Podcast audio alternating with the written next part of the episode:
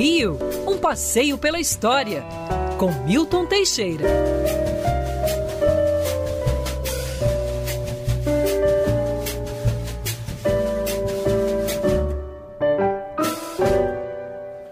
Que beleza! Temos agora uma dupla aqui imbatível. Felipe Moura Brasil já na área. Fala, Felipe. Salve, salve, Rodolfo Schneider. Bom dia, equipe ouvinte da Band News FM. Tamo junto até o meio-dia, vamos com tudo.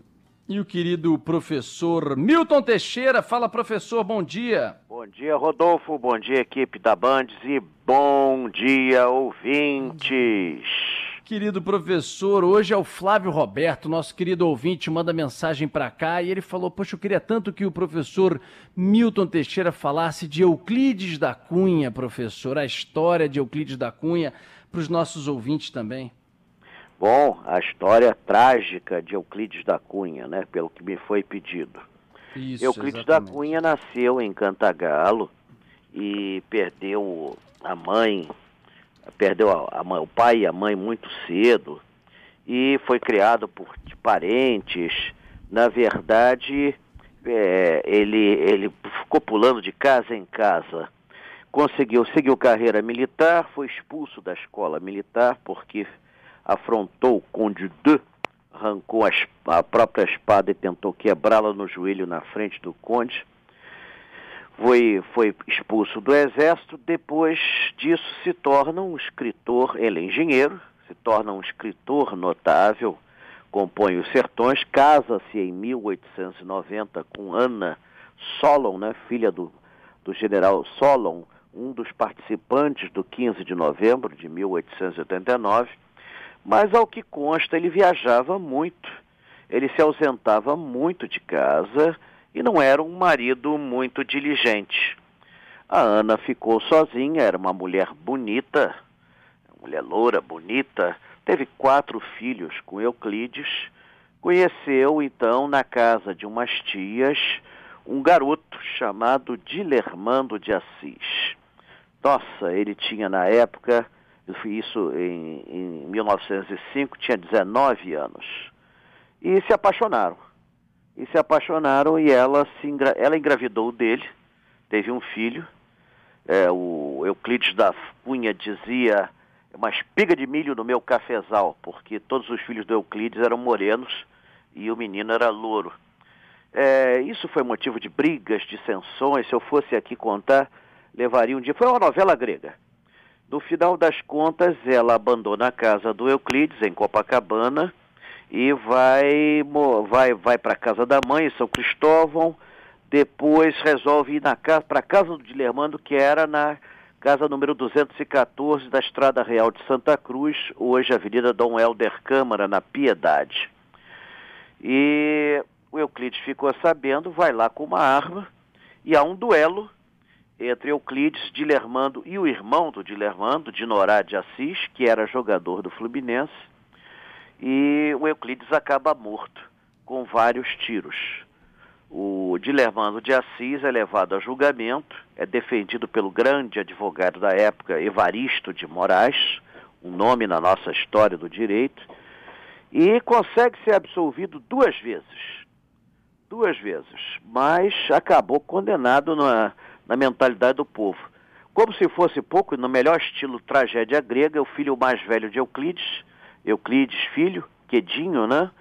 É, aos 16 anos, tenta matar o Dilermando e é morto por, pelo Dilermando, que era campeão de tiro. Olha que coisa terrível, né? Então, o Dilermando depois seguiria a carreira militar, continuaria como militar do Exército, seria, seria general e tudo mais. Morreu em 1951 em São Paulo. A Ana de Assis também morreu no mesmo ano aqui no Rio de Janeiro. E um dia vamos ser vizinhos, porque meu túmulo é ao lado do dela, lá no, no cemitério São João Batista. Vai ter fofoca. Professor, Alô? eu só queria lembrar que a Academia Brasileira de Letras, a ABL, ela foi fundada ali em 1897 por Machado de Assis, Joaquim Nabuco, mais influente dos abolicionistas brasileiros, tão citado nos meus artigos, e outros eh, grandes escritores. E o Euclides da Cunha foi eleito para uma cadeira na ABL em 1903, né? Sim, ele era acadêmico, as obras dele, sobre a Amazônia, os sertões principalmente, que é a obra mais forte e que sobreviveu, o gabaritaram para isso. Ele era um gênio, né? Isso também uh, pesou, colocou a população contra o Dilermando. É um assunto complicado. Até hoje, advogados e juristas se degladiam, uns dizendo que foi legítima defesa, outros dizendo que foi um homicídio doloso. Mas é muito difícil você saber o que aconteceu há cento e, e tantos anos atrás, naquela casinha na Piedade. Eram dois homens dispostos a defender suas honras por conta de uma mulher e você só tem a versão dos que sobreviveram, né? É muito complicado. Então, foi, um, foi, uma, foi uma morte triste, virou um seriado de TV é, famoso em 1990 com a Vera Fischer, Tarcísio Meira e, e, e tudo mais. Esse seriado levantou muita polêmica na época, ainda porque ainda estão vivos é, parentes, tanto do Euclides quanto da Ana. Então é, é, é complicado. É. é. complicado. Julgar agora é, seria chover no molhado, seria conversar sobre o sexo dos anjos. Hum. Mas foi uma tragédia, foi. E foi uma Querido... grande tragédia, foi. inclusive, Querido... o irmão de Lermando, Dinorá, com o tempo, com aquela bala, a bala se alojou na coluna, ele ficou paralítico e ele se matou em São Paulo aos 32 anos. Caramba, caramba. Foi tragédia Professor... griga, no melhor Nossa estilo. Senhora. Putz, só piora, né? Professor, a gente tem alguma previsão, algum próximo passeio? Sim, Você que sempre brilha nessas situações. que vem. Uhul. Eu Boa. e Marcos Lacerda vamos falar do assunto que mais gostamos. Claro, depois de mulher, obviamente.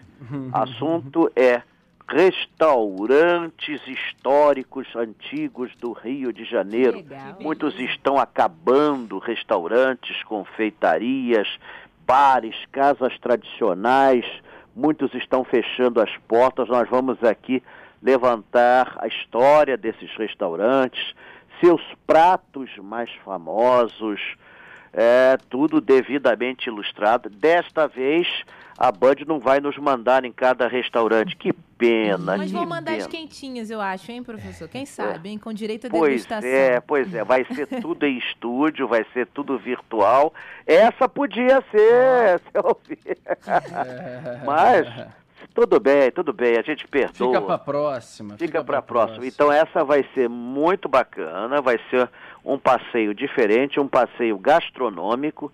Eu já fiz muitos passeios gastronômicos, eu não vou aqui citar, mas tinha uma emissora que me pagava para comer em restaurantes. Que beleza, hein?